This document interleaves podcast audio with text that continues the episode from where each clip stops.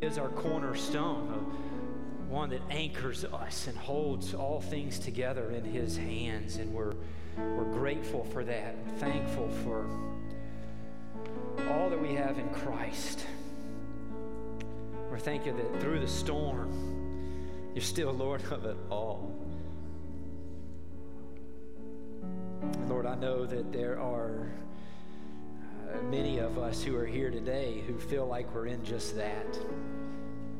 We feel like we're in a storm.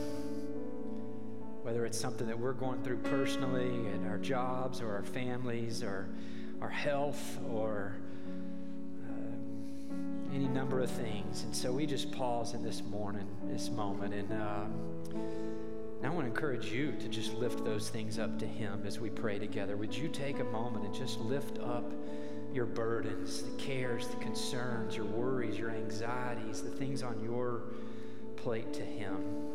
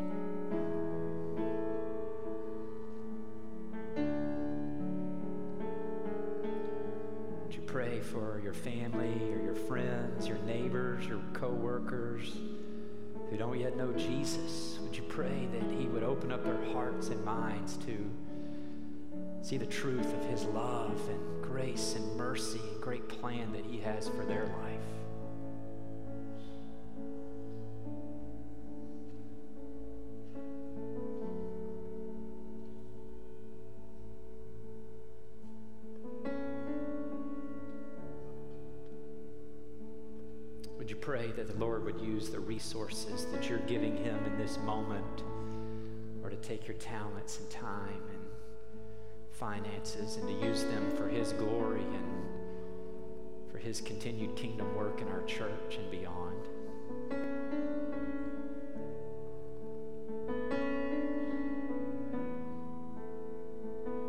And would you pray that the Lord would speak to you through His word this morning?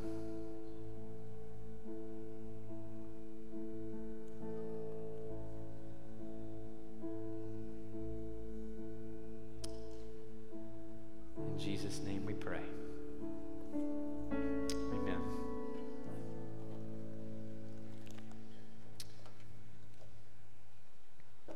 While the ushers are taking up our offering, and before we dive into God's Word, I hope that you are making plans to be here on Wednesday nights. Everything gets kicked off. Our, our kids' programming, our youth students will be meeting again. These are great environments for them to have fun to learn about Jesus, to be in community with other friends and other uh, believers. It's a great place for them to be able to invite their unchurched friends to, to have fun and to learn about Jesus. And while they're in their programming, we have things for all of us as adults to participate in as well.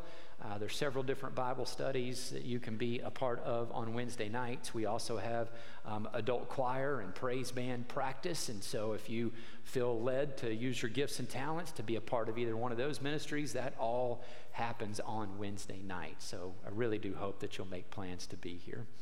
Um, if you have a Bible, I want to invite you to turn to Acts chapter 2. We're going to jump around at a few different passages, but we'll, that will kind of be a main focus for us today, Acts chapter 2, and we'll get there in just a moment.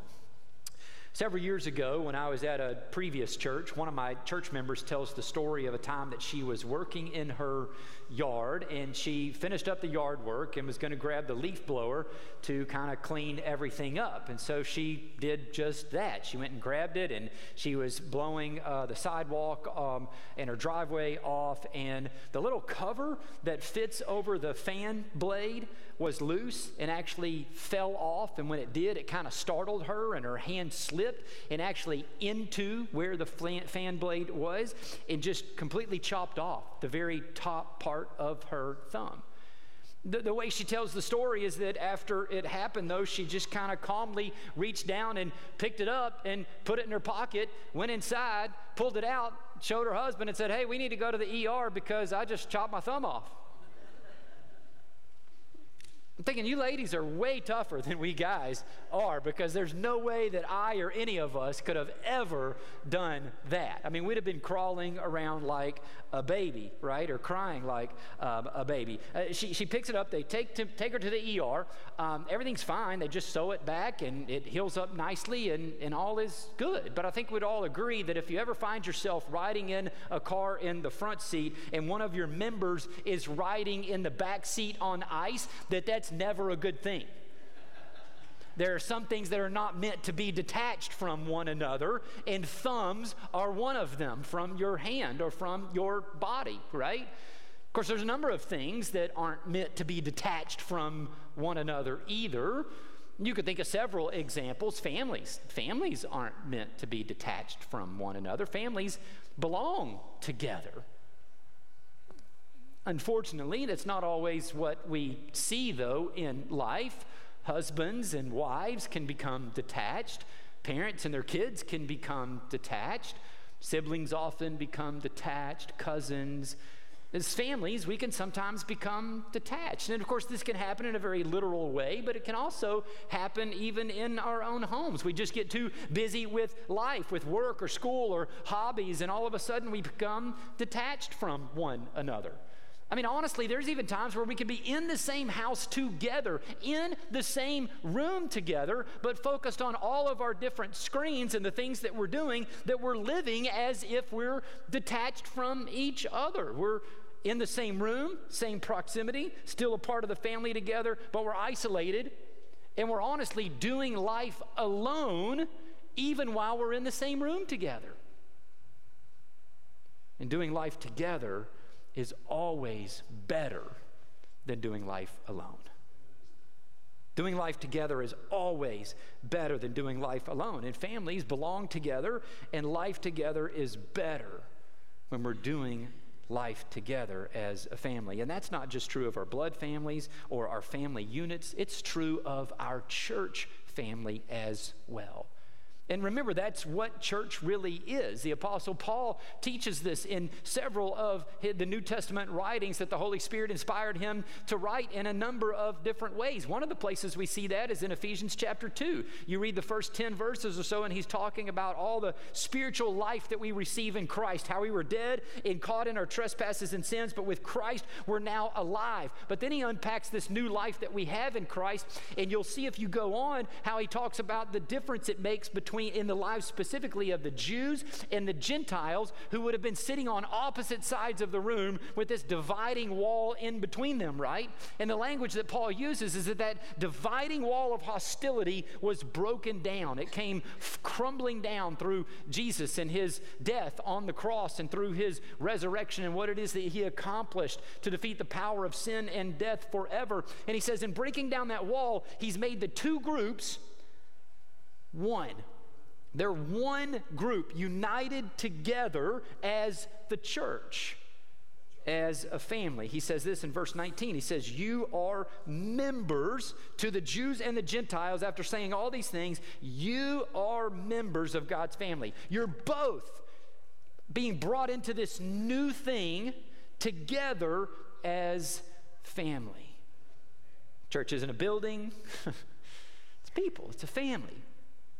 When we say yes to Jesus, we're brought into his family, and families belong together. And even in a spiritual sense, if we're made spiritual families, we belong to each other. The Apostle Paul mentions that in another letter that he wrote to the church at Rome in chapter 12, verse 5, where he says, So in Christ, in this union, in this new life that we have through our union with him, he says, We, though many, form one body, and each member, he said, belongs belongs to all of the others. If you've said yes to Jesus, and you're sitting on this side of the room over here, did you know that you belong to all of these people who are sitting on this side of the room over here?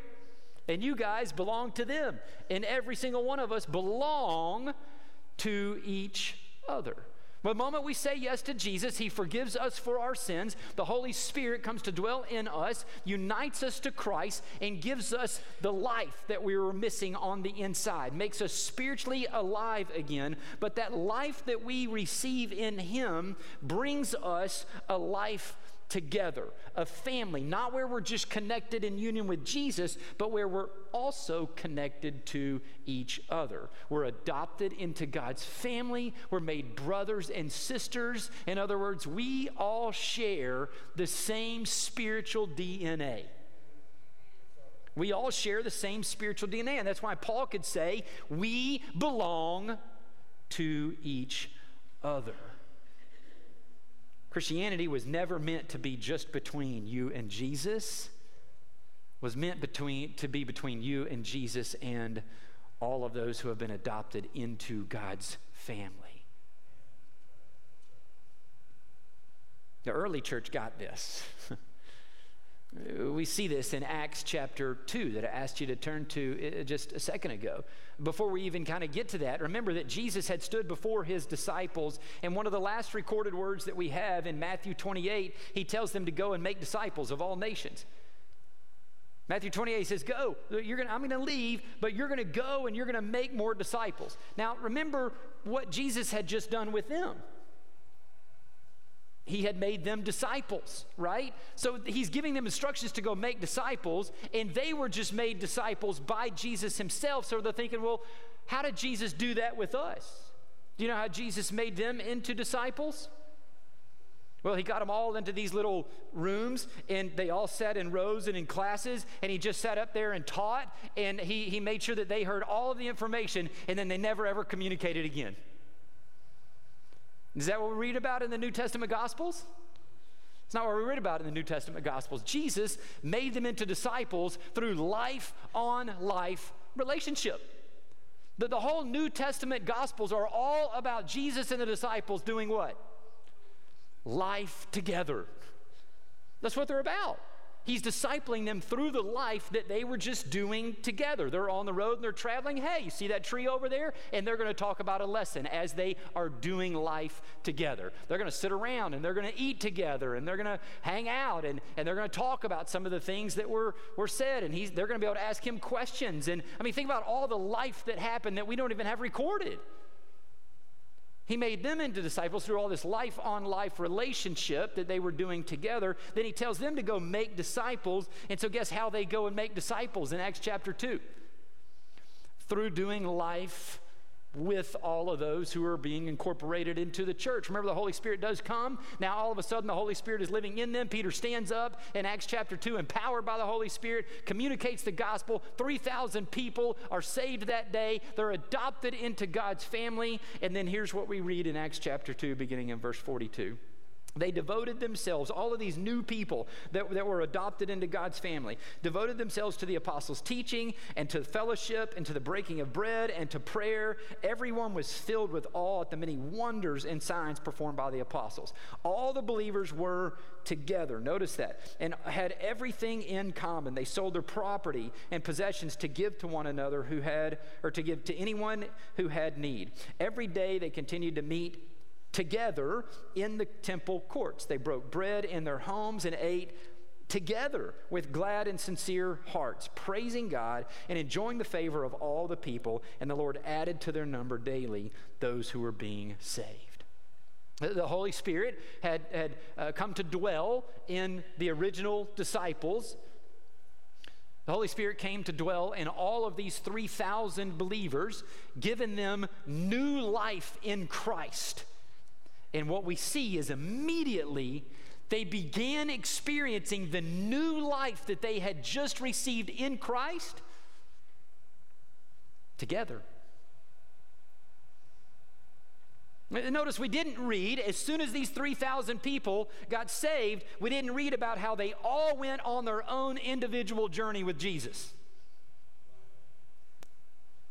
We didn't read how, okay, now that you know Jesus, you guys all go your separate ways and you follow out your own little individual walk over here and you do your own little thing and Jesus is going to be with you and it's going to be great and you have this personal relationship with Him. It's, it's all true. That is true, by the way. I'm not knocking that and we do have a personal connection. But the very first thing we see is they begin to experience that life in Christ that they now have and that they now share together. They're learning together. They're praying together. They're worshiping together. They're eating together. They're sharing the resources together. Why? Because God connects connected them together as family, and families who belong to each other, guess what you do?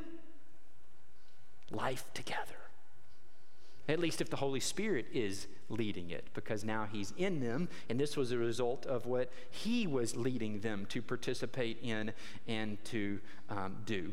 Uh, Ajith Fernando, in his uh, commentary on uh, the book of Acts, puts it this way The body of Christ is incomplete without us, and we are incomplete without the body of Christ. Community life, he says, is not an option for the Christian, but a basic aspect of Christianity.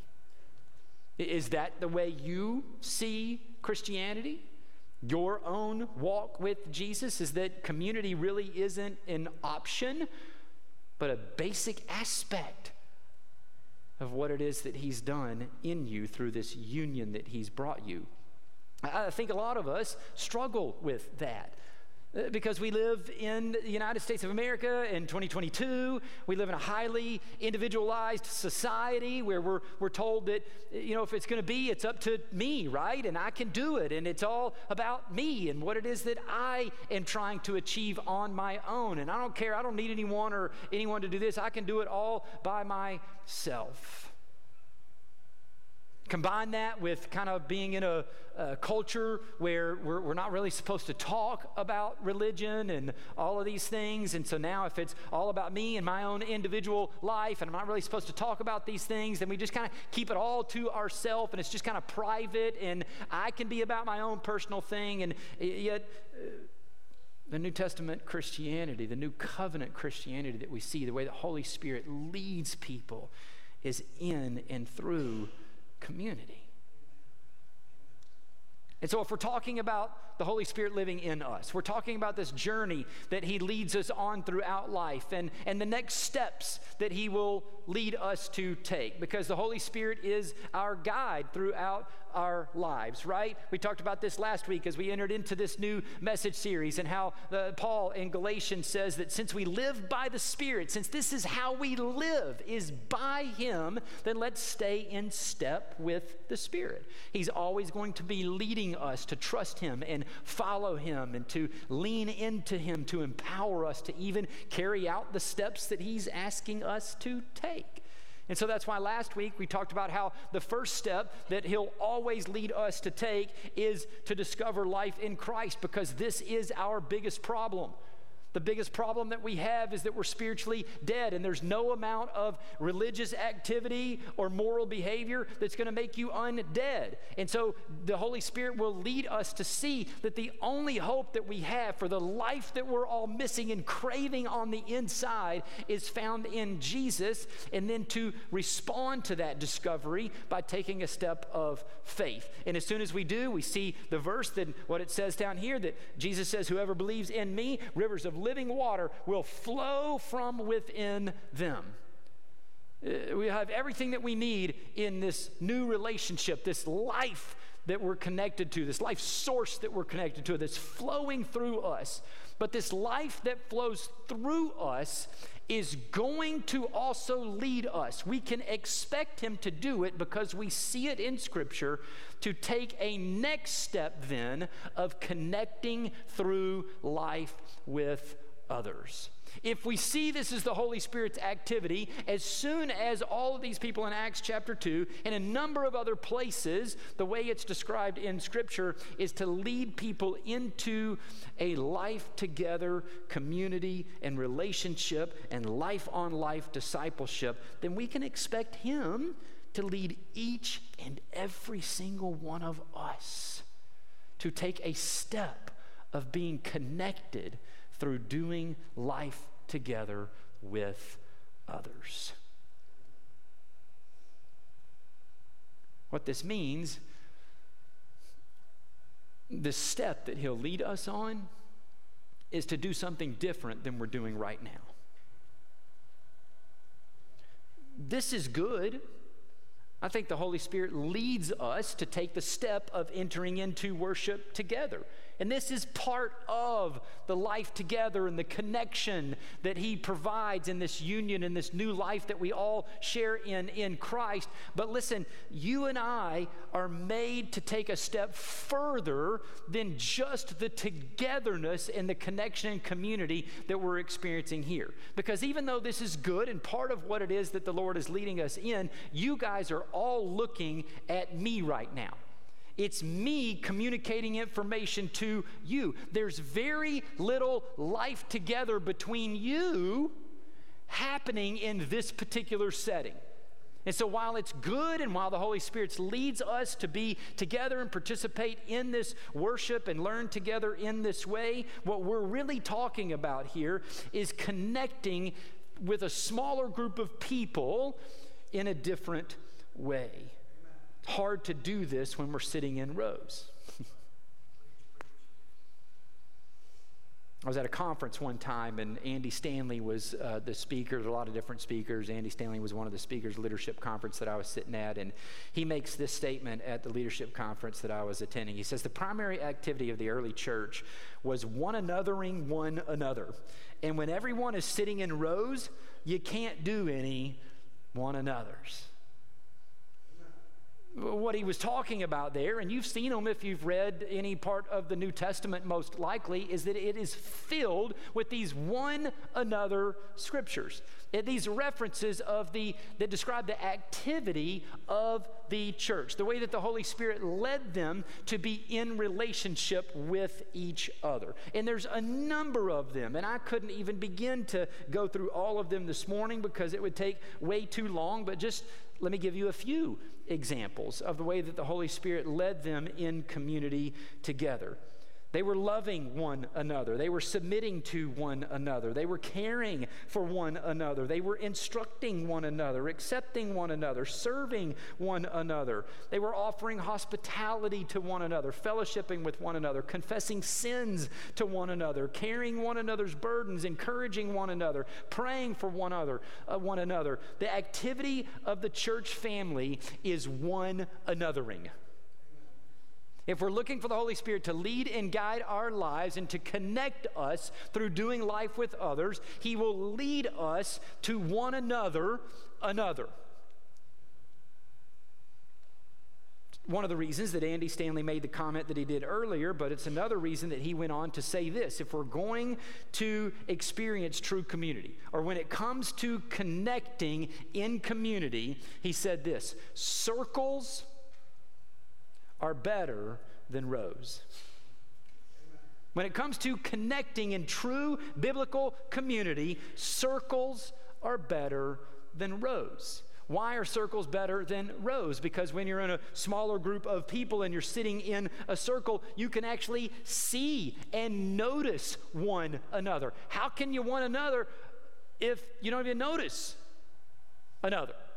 But if you're sitting in a circle, you're able to notice, you're able to actually then participate in instructing one another, in caring for one another, in praying for one another, in confessing sin to one another, and whatever one another's the Holy Spirit leads you in that particular way. And so what we're talking about when we're when we're talking about taking this next step that Jesus leads us in, we can expect him to lead us into getting plugged into a smaller community where we're allowing the Holy Spirit to lead and guide us to one another, each other. And when the Holy Spirit leads us and we follow Him into this kind of life together with others, He will use it to ex- uh, allow us to experience the life of Christ in us and through us in ways that we were meant to experience the life that we've received in Christ in the relational way, through the, the relational beings that He actually created us to be.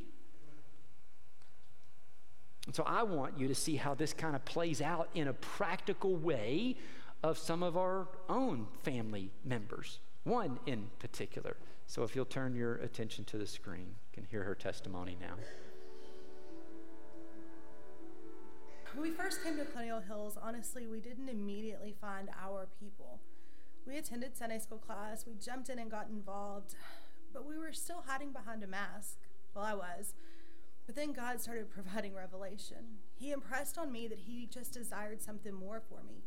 He wanted our family to be in community, to be sharing life with the people that He had given us, outside of just a rushed hour on Sunday mornings.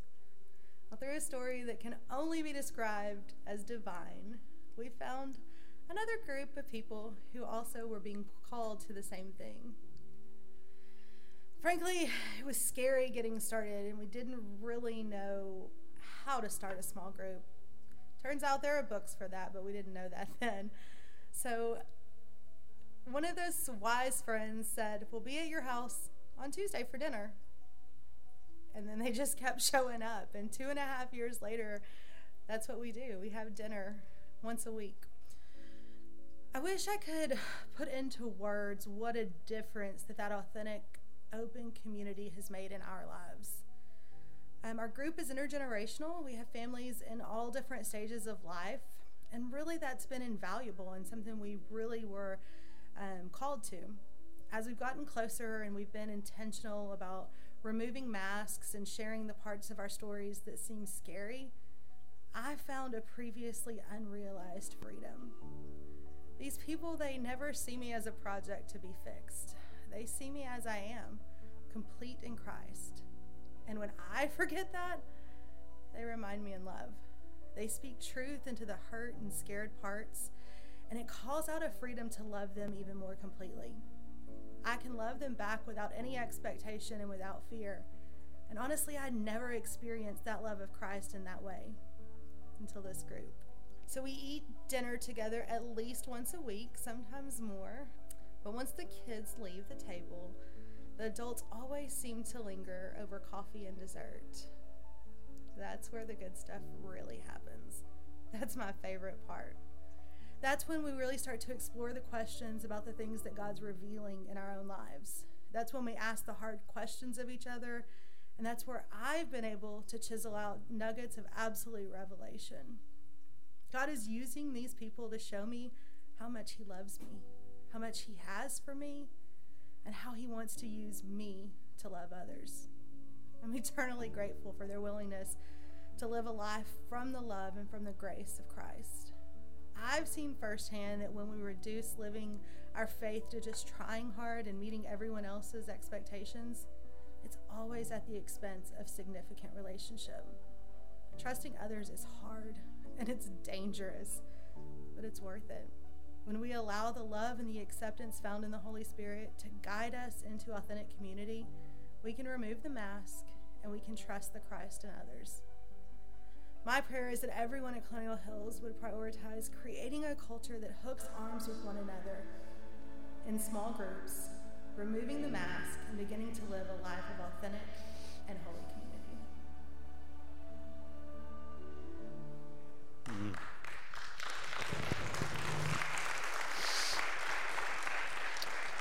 There's, there's so many things I love about what God is doing um, in Brittany through this group and, and the lives of the others who are living this out. But, I mean, right off the bat, didn't you get the sense of a little bit of Acts 2 when you watched that? I mean, eating together, fellowshipping together, praying together, learning together, growing together, doing life together. And, and did you notice how she even uh, said, I had never experienced Christ's love in the particular way that she was experiencing it until she took the step of connecting through life with others.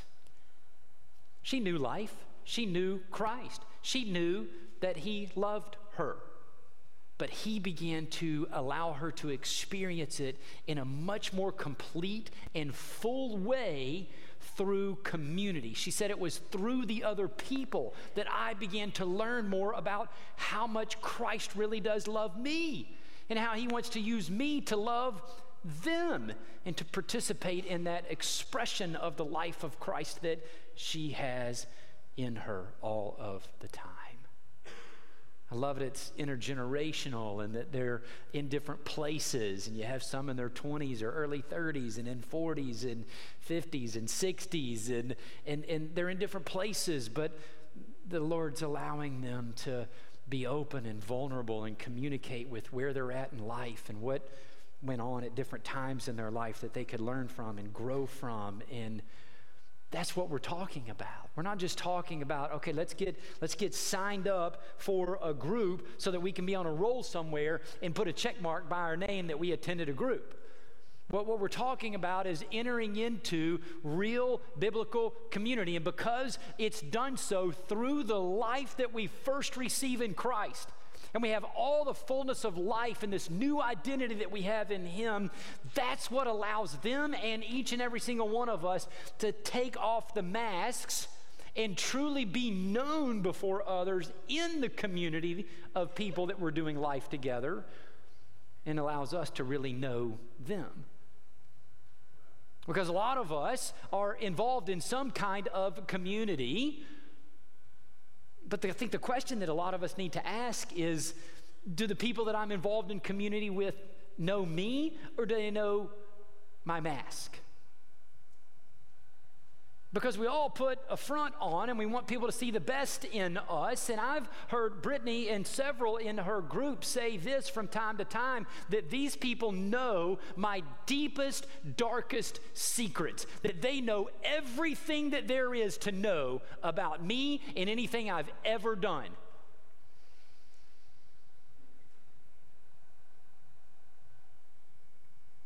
But there's freedom in that to be able to talk about what's going on and to have people still keep showing up and not reject you. To experience the life of Christ and His love through them, to, to go, it's okay, that's not who you are anymore.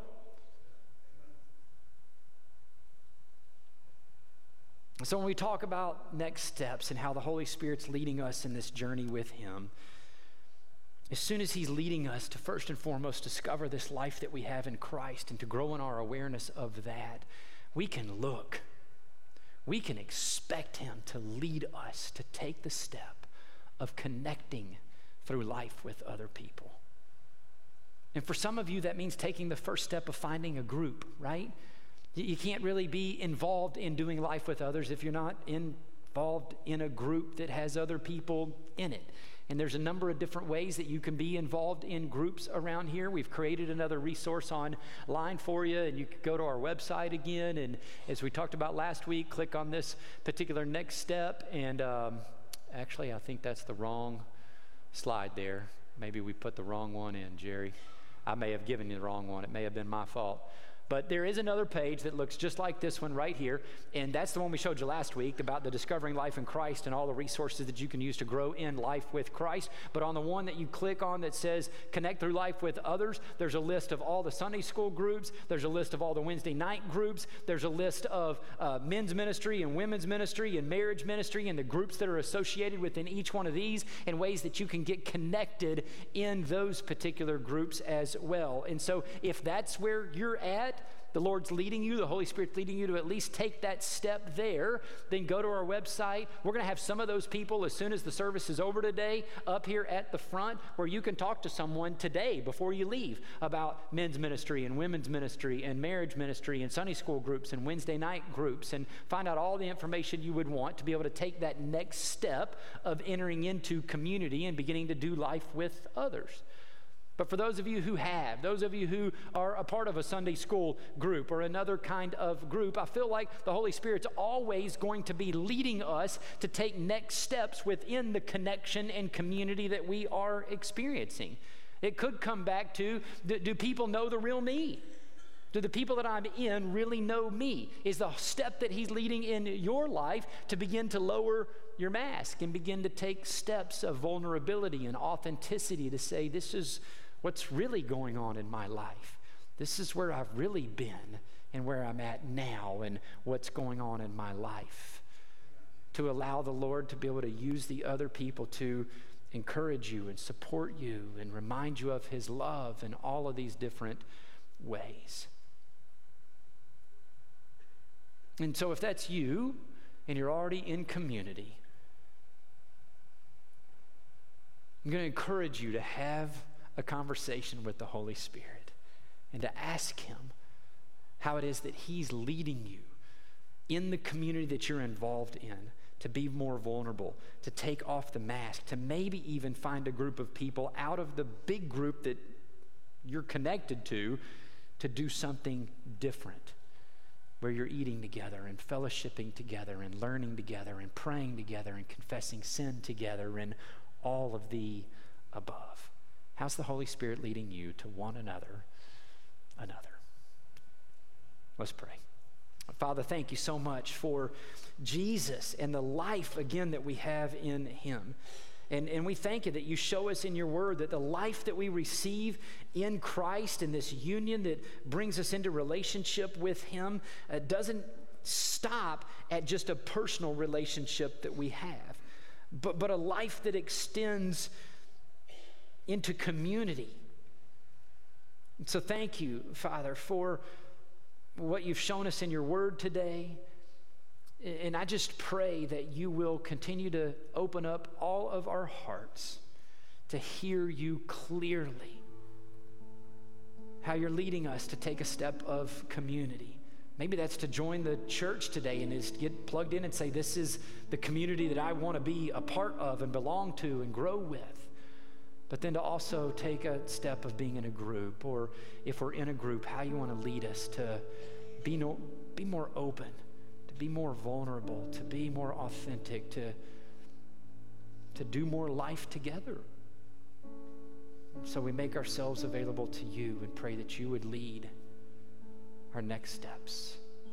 You would empower us to be able to take the next steps that you're calling us to take. In Jesus' name. Amen.